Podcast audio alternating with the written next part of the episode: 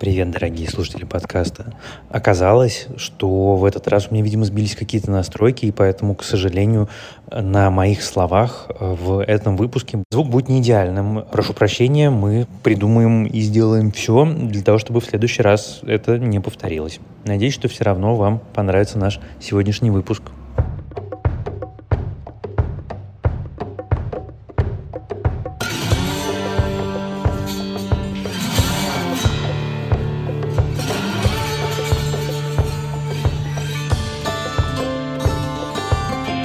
Всем привет! Это подкаст в предыдущих сериях, и мы его ведущие. Автор канала «Запасаемся попкорном» Иван Филиппов и главный редактор «Кинопоиска» Лиза Сурганова. И сегодня у нас выпуск в любимом мной формате, я надеюсь, любимом вами формате. Сегодня мы разговариваем про сериалы, которые мы с Лизой сейчас смотрим, уже посмотрели или только начали смотреть. И некоторые из них мы собираемся обсудить в следующих выпусках, поэтому э, сегодня мотайте на ус, смотрите то, что вы не посмотрели, чтобы уже быть готовым э, к нашим будущим выпускам. Начать я сегодня хотел с сериала, который я не посмотрел, а пересмотрел. Со мной такое тоже бывает, правда, редко, потому что времени категорически мало. Я решил пересмотреть сериал э, начала 2000-х, который называется «Клиент всегда мертв» он же Six Feet Under. И, признаюсь вам честно, получил от этого огромное удовольствие. Я, конечно, не смог пересмотреть его целиком, пересмотрел первый сезон и последнюю серию. Если вы не смотрели, если он прошел как-то мимо вас, то я вам его решительно рекомендую. Это э, сериал из категории великих, то есть вот как клан Сопрано, как во все тяжкие. Это история про семью, которая держит похоронное бюро. И весь сериал плотнейшим образом завязан на смерть во всех ее вариантах, от самых каких-то нелепых, там, человека, попавшего в промышленную мясорубку, до абсолютно чудовищных ребенка, который застрелился случайно, найдя пистолет своего папы. И это история про людей, которые, соответственно, бальзамируют, хоронят, договариваются, помогают выбрать гроб и так далее, и так далее. Отличная работа. Она так спокойна. Теперь она на небесах. Если есть какая-то справедливость во Вселенной, она теперь сгребает дерьмо в аду. Такой взгляд внутрь похоронной индустрии и одновременно тонкая такая очень местами радикальная история про семью, про семейные отношения и на самом деле про любовь во многом. Хотя, конечно, большей частью про смерть. Я подозреваю, что он прошел мимо многих зрителей как раз потому, что он местами излишне физиологичен и, честно признаюсь, страшный. Но если вас эти обстоятельства не смущают, то его стоит обязательно посмотреть. Он доступен на Амедиатеке и совместной подписке Кинопоиск Амедиатека. А еще это лучшая роль Майкла Сихола. Я, собственно, решил его пересмотреть, потому что решили возродить Декстера, а я, ну, как бы спокойно к Декстеру. И что-то вдруг вспомнил, ой, а какой Майкл Сихол был потрясающий в «Клиент всегда мертв». И он действительно там абсолютно потрясающий, гораздо лучше, чем в Декстере. такой же крутой там Питер Краузе. Окей, я не смотрела, но ты, пожалуй, меня убедил. Хотя я не люблю, как я уже много раз говорила, физиологичные сериалы, но попробую начать, хотя бы первый сезон посмотрю. Ну, попробуй, просто там вот процесс бальзамирования, он показан довольно, я бы сказал, интимно. Хорошо, а я начну сегодня с нового сериала. Это сериал «Мистер Корман», который выходит сейчас на Apple TV+, и это сериал придуманный, написанный, снятый и еще и сыгранный одним из моих любимых актеров Джозефом Гордоном Левитом. И самое простое описание, наверное, это сериал про кризис среднего возраста. Главный его герой — это 35-летний учитель средней школы, который живет в Лос-Анджелесе, всю жизнь прожил в Лос-Анджелесе, но при этом не имеет никакой карьеры в шоу-бизнесе, но он э, когда-то был начинающим музыкантом, и он явно мечтал стать рок-звездой, но вот что-то не сложилось, и он стал учителем средней школы. И, собственно, это сериал о том, как, с одной стороны, у него вроде бы в жизни все неплохо, и это очень интересный момент, потому что он в первой серии, там, дети его спрашивают, а вот чувствует ли он себя счастливым человеком? Он говорит, да, я счастливый человек. А дальше как бы весь сериал такое немножко опровержение этого. Или ты можешь себя чувствовать счастливым, но не до конца, или не, не во все моменты. И это вот сериал про вот это вот чувство как бы некоторой неполноценности своей жизни, да, а что было бы, если бы я стал звездой, а что было бы, если бы я продолжил музыкальную карьеру и так далее. Плюс там его бросила девушка год назад, у него сложные отношения с э, семьей, с матерью и с сестрой. Но самое главное, что ты любишь свое дело. Ты играешь, тебе нравится, это главное. Я уже не играю. Я не про выступление, ты играешь сам для себя. Я давно не играю. Уже где-то больше года не играю. О, но ты мне не говорил. Да, и это такое вот исследование человеческой души, проблем, в том числе каких-то психологических проблем. Там, например, во второй серии герой буквально испытывает практически всю серию паническую атаку. Мы это видим, и это очень хорошо изображено. И э, я читала интервью с Гордоном Левитом. Во-первых, что прикольно, они снимали Лос-Анджелес в Новой Зеландии, что поразительно само по себе. То есть он туда уехал прошлой осенью и до сих пор там живет. И вот как бы, видимо, там и будет жить со своей семьей теперь. Это вообще не поразительно. У Амазона с ними контракт, Новая Зеландия возвращает 20% производственных расходов. 20% – это колоссальная сумма, поэтому в Новой Зеландии теперь будет сниматься, в общем, довольно много всего. Хотя, может быть, и не будет, потому что как раз там жесткий карантин. Три серии я посмотрел этого сериала, он мне тоже очень нравится. Мне страшно нравится то определение, которое ты придумала для него, что это дрянь, но в мужском исполнении. И также я питаю нежные чувства к этому актеру. Мы однажды с ним, ты будешь смеяться, целых, наверное, полторы минуты разговаривали в Санденсе много лет назад. Он очень приятный в жизни, такой же, как и на экране. Ну все, теперь я знакома с ним через одно рукопожатие. Ну да. Смешно. Я надеюсь, что мы обсудим этот сериал. Я тоже очень надеюсь, и мне Гордон Левит нравится, конечно, тем, что он не просто хороший актер, но видно, что он, в общем, умный чувак, рефлексирующий чувак. И этот сериал тому подтверждение. И вот в интервью он говорит, что он решил его сделать, потому что с одной стороны, у него успешная карьера, с другой стороны, он все равно иногда задумывается о том, а что было бы, если бы, да, его там жизнь пошла по-другому. Он бы не стал актером так рано, он бы не стал звездой. И это интересная мысль к вопросу о том, как могли бы развиваться карьеры у многих актеров. Мы с тобой, собственно, в сериале, который собираемся обсудить вместе, «Кафедра», из него я узнал про то, что у Дэвида Духовна без пяти минут докторская степень. Я этого никогда в жизни не знал. Это же, ну, просто супер интересно. И у Итана Хоука, и вообще там они какие-то все поголовно мега образованные. Но я про сериал «Мистер Корман» хочу только добавить, наверное, то, что при том, что он очень ну, реалистичный, он про то, что происходит с людьми, да, и он про нашу реальность, там даже пандемия в последних серии как-то включена, то там есть элемент магического реализма очень прикольный, который, мне кажется, вот с одной стороны это дрянь, хотя и не такая жесткая, а с другой стороны это немножко напоминает сериал «Шучу», и вот какие-то номера танцевальные, музыкальные, и какие-то рисованные даже вставки. И это то, что я очень люблю, потому что это как бы свежий взгляд на привычную нам проблему. Это еще очень органично смотрится, совершенно нигде не режет глаз. А я скажу следующим пунктом про сериал, который я уже закончил смотреть, который мне фантастически понравился. Он называется «Белый лотос». Это очень странная история. Ты смотришь первую серию и думаешь, черт, зачем я это посмотрел, что это такое, я пойду сейчас немедленно поставлю этому единицу на кинопоиске. А потом ты смотришь вторую серию, что-то проясняется. Потом ты смотришь третью серию, все, и ты проваливаешься в эту заячью нору, и уже потом очнулся, когда только досмотрел. Это история про группу очень состоятельных людей, которые едут на очень дорогой курорт на Гавайях, чтобы провести там время. Там есть молодожены, семья, которая едет в отпуск. Там есть, соответственно, обслуживающий персонал, который с ними знакомится на острове, э, начальник этого отеля, босс, который всем руководит. И между ними выстраиваются какие-то отношения, завязываются какие-то отношения. Алоха. Алоха. Алоха. Вы мисс Маккуват? Макуат, один слог. Маквот? Ну, два слога. Но во второй части один слог. Уат. Макуат. Это гельский? Не знаю, ничего не знаю. Послушайте, мне до смерти необходим массаж. Это возможно? Можно это устроить? Я сейчас готова на все. У меня межпозвоночная грыжа, и я просто... Белинда за вами. Белинда за мной. За вами стоит Белинда, наш менеджер СПА. Здравствуйте. Белинда, мисс Макуват нуждается в помощи. У тебя есть для нее сегодня свободное времечко? И это, с одной стороны, конечно, жесточайшая сатира про социальное неравенство, про то, как отличается быт и жизнь очень богатых людей и людей, у которых ничего нет. Но при этом это не левая агитка, а такой очень трезвый взгляд, в котором не демонизируются и не идеализируются ни те, ни другие.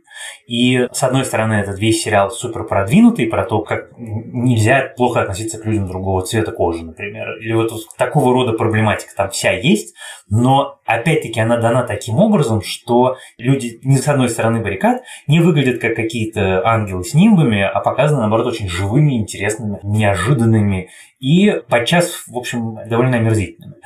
И я посмотрел с каким-то огромным удовольствием. Я все жду, когда досмотрит Лиза, и мы сможем это обсудить, потому что там точно есть что обсудить.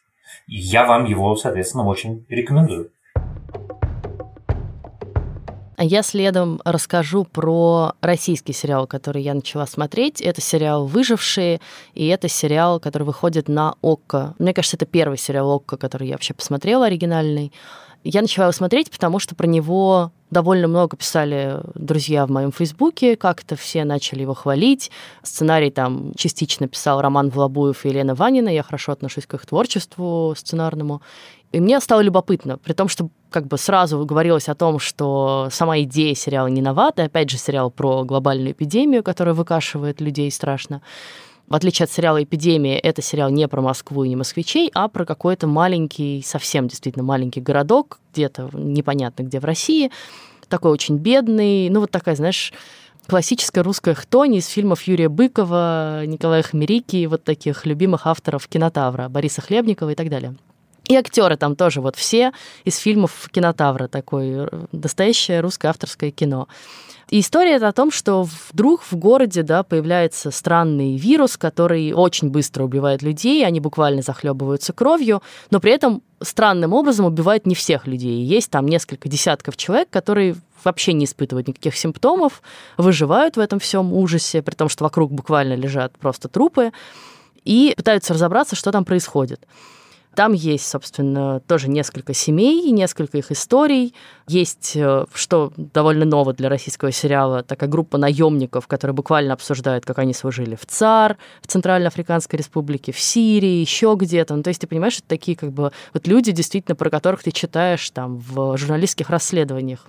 Начальника играет потрясающий совершенно Розин, он в такой необычной роли, просто сплошное удовольствие на него смотреть. Да, но там еще играет Артур Смольянинов, которого я давно не видела на экранах, и приятно видеть его камбэк, хотя эта роль такая у него, конечно, брутальная. Нарядно. А, после ремонта еще лучше будет. Тут даже бомбоубежище есть, я тебе потом покажу. Ты сейчас откуда? Сирия? Цар. О, красные закаты, черные девахи. Ром! Да нет там Ром. Да зато свобода есть, я бы хоть сегодня туда рванул. Там бомбоубежища нет. Одна из лучших там ролей у молодого и очень, мне кажется, перспективного актера по имени Алексей Филимонов. Если вы смотрели фильм «Большая поэзия», то вот он там играет одного из главных героев. И он сейчас еще будет играть Вертинского в сериале Дуни Смирновой, который скоро выйдет. И он играет человека с, ну, то ли шизофренией, то ли еще каким-то психическим расстройством. И это, наверное, главная фишка сериала, что мы как бы все время, каждый вход в серию начинается с того, что мы видим какой-то ужас, а потом понимаем, что это был сон или какой-то галлюцинация или бред вот этого героя, который на самом деле посещает психиатрическую клинику. И поэтому ты все время не знаешь, это явь или это сон. Но я пока посмотрела всего две серии, говорят, что дальше он портится. Но вот у меня, честно скажу, те ощущения, я не знаю, давай сравним с твоим, что все-таки история очень не новая. У меня нет пока какого-то крючка, который бы меня цеплял и заставлял меня дальше смотреть с большим интересом это все. Ты знаешь, а меня он прям зацепил. Я посмотрел первые две серии и не успеваю никак посмотреть третью, я посмотрю. Но э, меня, в принципе, никогда особенно не смущают какие-то тематические повторы, потому что любую историю можно рассказать иначе. Всегда вопрос в авторской оптике, в том, каких героев он нам предлагает. И вообще, я думаю, что я никогда не перестану любить истории про конец света, сколько бы разных их я не посмотрел. Но, повторюсь, первые две серии мне очень понравились. Я, в общем, хочу посмотреть третью. Про следующий сериал я хочу, я хочу на самом деле вместе с нашими слушателями и всеми, кто делает подкаст, поздравить тебя, Лиза, с днем рождения. Спасибо. Потому что сегодня 25 августа, и у нашей замечательной Лизы день рождения, и мы все ее от души поздравляем, потому что она самая лучшая, и мы счастливы, что она родилась. Лиза, ура! Спасибо. Так вот, Я следующим пунктом хочу сказать про очень странный сериал, на который я наткнулся совершенно случайно. Его смотрит моя мама, и я что-то зацепился за экран, и мне стало любопытно. Он называется «Полуночное солнце». Это шведско-французский сериал, ему уже лет пять, который сняли сценаристы «Моста». Вот то, что это сценаристы моста, понятно по первой серии. Я успел пока посмотреть только одну. По двум обстоятельствам. Во-первых, по характеру повествования, а во-вторых, потому что снято, в общем, честно говоря, не лучшим образом. То есть, если бы это снимали режиссеры моста, то я бы, честно признаюсь, смотрел это с большим удовольствием. Тем не менее, действие происходит в Швеции, в которой убивают француза, и вот французская полицейская прилетает в Швецию помогать расследовать страшную смерть гражданина Франции. Завтра будешь отсыпаться? Ренуар, я знаю вас. Вы по делу? Кируна, знаешь, где это? Симпатичный городок за полярным кругом.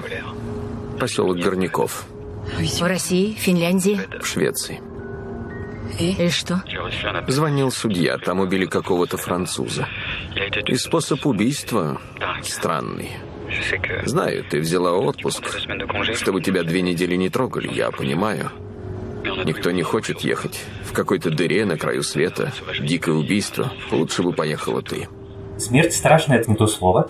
Там начинается с того, что человека живого прикручивают изолентой к лопасти вертолета, а после этого вертолет взлетает. О, Господи. Ну и, соответственно, с предсказуемыми О, Господи. Там, последствиями. Из еще интересного, в первом эпизоде играет Питер Стромара, которого мы все знаем по большим киноролям, но я его никогда не видел в сериальных ролях, и тем более никогда не слышал, как он говорит на своем родном шведском языке. Это очень необычно. Обычно он играет у Майкла Б. русских, а тут он играет, в общем, в шведском сериале шведа на родном языке. Очень симпатично. Я не знаю, что из этого сериала выйдет дальше, но э, пока это выглядит довольно симпатично, хотя бы исходя из того, что мне интересно узнать, что будет дальше и какие ужасы еще они придумают. Окей, нет, э, этого точно ты меня не соблазнишь это смотреть, пожалуй, как-то это слишком жестко для меня.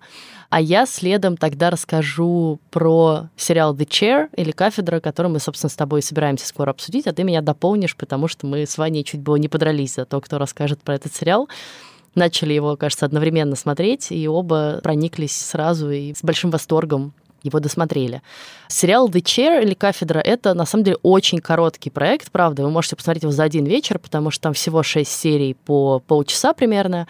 И это, ну, на мой взгляд, очень затягивающая история, хотя, конечно, я бы сказала, что она не для всех, потому что это сериал про кафедру английского языка в одном из таких как бы престижных американских университетов да, на восточном побережье.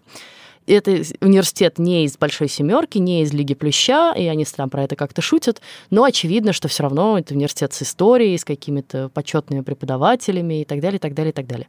И вот, собственно, начинается сериал с того, что кафедру английского языка, такую одну из самых, наверное, консервативных и немножко зашоренных и не двигающихся с места, возглавляет вдруг новая заведующая кафедры, да, как это по-русски называется. Во-первых, это первая женщина в истории этой кафедры, во-вторых, это первая не белая женщина, потому что э, главную героиню играет Сандра О из «Убивая Еву», значит, это женщина азиатского происхождения, и, в общем, вокруг этого как бы начинает разворачиваться какая-то интрига. Но не только вокруг этого, но и еще вокруг того, что она понимает, что на этой кафедре миллион каких-то проблем, они все немедленно на нее валятся, там, значит, пожилые преподаватели, с которыми непонятно, что делать, и их надо как-то увольнять, и к ним никто уже не ходит из студентов, они 30 лет читают свои лекции, ничего не меняется. С другой стороны, есть некоторый любовный интерес нашей героини, это в виде такого пьющего профессора с тяжелой судьбой, который, с одной стороны, звезда, и как бы на его лекциях расходит толпы, а с другой стороны, он все время бухает, э, посыпает лекции, ведет себя как хочет. В какой-то момент, э, рассказывая, значит, э, студентам про фашизм, вскидывает руку в нацистском приветствии, и, соответственно, это становится поводом для большого скандала, такого классического скандала в духе новой этики, да, студенты требуют его выгнать, они считают, что он пропагандирует нацизм, и вокруг этого заверчивается как бы интрига. Я признаюсь честно, я от этого сериала получаю такое удовольствие, что мне все не хочется, чтобы он заканчивался. Мне осталось посмотреть последнюю серию, а я не хочу, я прям вот физически не хочу из этого мира уходить. Потому что, во-первых, это мир Академии, во-вторых, это написано человеком, который все про это знает, потому что у сценаристки докторская степень из Гарварда и преподавательский опыт, и она пишет про то, как бы чем она жила, и там супер интересные лекции даже. Там вот эти вот маленькие кусочки, которые нам показывают, даже их ужасно интересно слушать. Идея бессмысленности нашей Вселенной родилась после двух мировых войн и гибели 85 миллионов, включая лагеря. Так что же общего у Камю и Беккета? Оба воевали в сопротивлении. Да. Для двух людей, убежденных, что эта планета неизлечима, что ничего нельзя сделать, они не сдавались. Кроме того, что это университетский мир, это еще очень интересные человеческие отношения. Это еще на самом деле мне просто по-человечески интересно, потому что я смотрю на этого пожилого преподавателя и вспоминаю, как я перевелся на ИСТФАК. Там одном из первых семинаров у нас описывался наш профессор. Он был просто очень пожилой. И ты понимаешь, что это, в общем, какие-то универсальные проблемы, с которыми сталкиваются университет по всему миру. И там неожиданные повороты, там прекраснейший кастинг, супер необычные роли, что у Дэвида Духовны, что у Сандры О, которую мы никогда такую не видели. И отдельно там прекрасная история ее взаимоотношений с дочкой приемной, ее взаимоотношений с отцом, и вся эта история про ее корейское происхождение, и слышать, как Сандра О говорит на родном ей корейском языке, совершенно удивительно. И узнавать про традиции корейские, которые там показаны, удивительно. В общем, это такая мозаика изумительно исполненная, которую я буду много-много хвалить, вы будете писать опять письма про то, что Ваня слишком много говорит слово «потрясающий». Поэтому, если вы не смотрели, непременно посмотрите. Выдающийся. Выдающийся тоже. Я хочу добавить еще к кастингу, что там совершенно прекрасный Джей Диплас. Вообще я очень люблю братьев Диплас, и если в утреннем шоу блистает его брат, то здесь вот он как раз играет вот этого пьющего профессора с проблемами семейными. И это, ну, такая и трагическая, и комическая роль. Но что я имела в виду, когда я сказала, что это сериал не для всех, потому что, конечно, чтобы его начать смотреть, нужно хотя бы немножко представлять себе, как устроен мир, да, американских университетов, университетов, что такое tenure, да, такой долгосрочный контракт, практически вечный контракт, за которым они все стремятся. И это не комедийный сериал, знаешь, для всей семьи, вот что я имею в виду. Абсолютно, да, и также не шокироваться, особенно когда там вы увидите бумажку с зарплатами преподавателя, из которой выяснится, что профессор, который преподает литературу, получает больше 100 тысяч в год. Я из любопытства посмотрел, там получается до налогов там почти 12 тысяч в месяц у этого дядечки зарплаты. Понятно, что в американской профессуре бывает и больше зарплата, но я подозреваю, что никто из э, российских филологов или литературоведов ничего, даже рядом никогда не зарабатывал. А я хочу закончить свой список еще одним сериалом, который я только-только начал смотреть. сейчас у меня впереди будет много перелетов. Я как раз все досмотрю. Он называется «Девять совсем незнакомых людей». Это очередная коллаборация Дэвида и Келли и Николь Кидман. Очередная загадочная история про такой ретрит эксклюзивный, в который 9 человек э, за какие-то огромные деньги приезжают чтобы им поправили, даже непонятно, как это правильно сформулировать, карму, что ли, поправили взгляд на жизнь и позволили бы выбраться из такой жизненной клеи, в которой каждый из них оказался в силу своих собственных обстоятельств. Руководит этим ретритом, этим эксклюзивным отелем абсолютно безумная Николь Кидман, которая играет русскую по имени Маша, э, доктор Маша. Namaste. Welcome to Tranquillum House. И я посмотрел пока только одну серию. Такая качественная шиза, я такой очень люблю, и я надеюсь, что там дальше будет только лучше. Не знаю, будем ли мы про это говорить в программе нашей, в нашем подкасте, но посмотреть это, мне кажется, стоит. Николь Кидман, в общем, плохой не бывает все-таки. Сериал этот вышел на платформе Hulu. Хорошо, ну а я завершу сегодняшний выпуск просто коротким э, еще одним анонсом. В общем, мы уже обсуждали в нашем подкасте год назад сериал «Тед Лассо», и, кстати, пришли мы к нему тоже вот из такого же выпуска, когда я сказала Ване, что я посмотрела там первую серию, и что-то мне не очень зашло, хотя тема мне казалась интересной. Ваня потом пошел посмотреть, потому что его зацепило мое описание, и влюбился в него, и дальше затянул меня обратно в него, и мы полюбили этот сериал и, кажется, продали его многим нашим слушателям, чему я очень рада, потому что это такой сериал действительно неочевидный, это не тот хит, которого ты ждешь, но потом, когда ты начинаешь его смотреть, ты вдруг понимаешь, что как ты мог без него жить. Если вы вдруг еще не смотрели Тед Лассо, очень вам советую, это сериал Apple TV+. Ну, а несколько недель назад начал выходить его второй сезон, то, чего мы так долго ждали, и он совершенно меня разочаровал. Во-первых, очень приятно в наши времена бесконечных новинок, да, и каких-то новых хитов, новых имен, иметь какую-то стабильную штуку, которую ты ждешь, и очень рад ее возвращению. И вот сериал Тед Лассо один из таких э, моих столпов, да, на который я опираюсь который я жду. И второй сезон отличный, потому что, собственно, как бы в первом сезоне Тед Лассо — это тренер э, по американскому футболу, который приезжает в Англию тренировать футбольный клуб, и как бы кроме слова «футбол» это ничего не объединяет это. А в английском вы понимаете еще, что это два разных слова на самом деле. В американском английском, по крайней мере. И он как бы пытается познать новую для себя страну, новую для себя игру. И, в общем, под конец у него это получается, благодаря его личной харизме и каким-то человеческим, в первую очередь, качествам. А во втором сезоне он уже, в общем, успешный, известный тренер этого клуба, но клуб терпит неудачи, они играют несколько матчей в ничью, они никак не могут ни выиграть, ни проиграть, и это такое, как некоторое проклятие ощущается и в клуб нанимают психолога, коуча настоящего. И, конечно, для Теда Лассо это просто удар под дых, потому что он-то привык, что это он коуч да, для своих игроков. И он их ведет, и с ними обсуждает их проблемы, и как бы ищет вместе с ними решения. А тут вдруг появляется профессиональный э, коуч, другой человек, еще и женщина, да, которая со своим каким-то подходом, и у которой как раз не вяжется отношения с Тедом Лассо. Вы уверены, что поможете нам с Даней? Вы мастер в своем деле? А, ну я... Не думайте о них. Засуньте скромность в задницу и скажите честно. Вы мастер в своем деле, да или нет? Э, да. Я вам верю.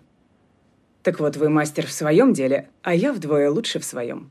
И вот на этой интриге строится второй сезон. Ну, это основная интрига, там еще есть всякие второстепенные, естественно. Возвращаются все наши любимые герои. В общем, я с большим удовольствием смотрю, и не знаю, будем ли мы обсуждать второй сезон отдельно в подкасте, но я все равно досмотрю его и вам советую. Я посмотрел пока только первую серию, потому что я понял, что я не могу смотреть Лас раз в неделю. Меня просто начинает корежить, и поэтому я жду, пока все закончится, чтобы посмотреть все разом. Хотя не думаю, что мы будем второй сезон отдельно обсуждать, потому что в этом году как-то неожиданно много хороших сериалов. И, в общем, нам есть про что поговорить. А в следующий раз мы поговорим как раз о сериале «Кафедра», о котором мы сегодня вам рассказали. Это сериал, он вышел целиком на Netflix. Вы можете его, как я сказал, быстро посмотреть за один вечер и быть готовыми к нашему подкасту. Там действительно много чего есть обсудить. Мы сегодня только-только начали. Слушайте нас, пожалуйста, на всех платформах от Яндекс Музыки, Apple Podcasts до YouTube. Пишите нам отзывы, ставьте нам оценки, ставьте нам сердечки. Это все очень важно для продвижения нашего подкаста.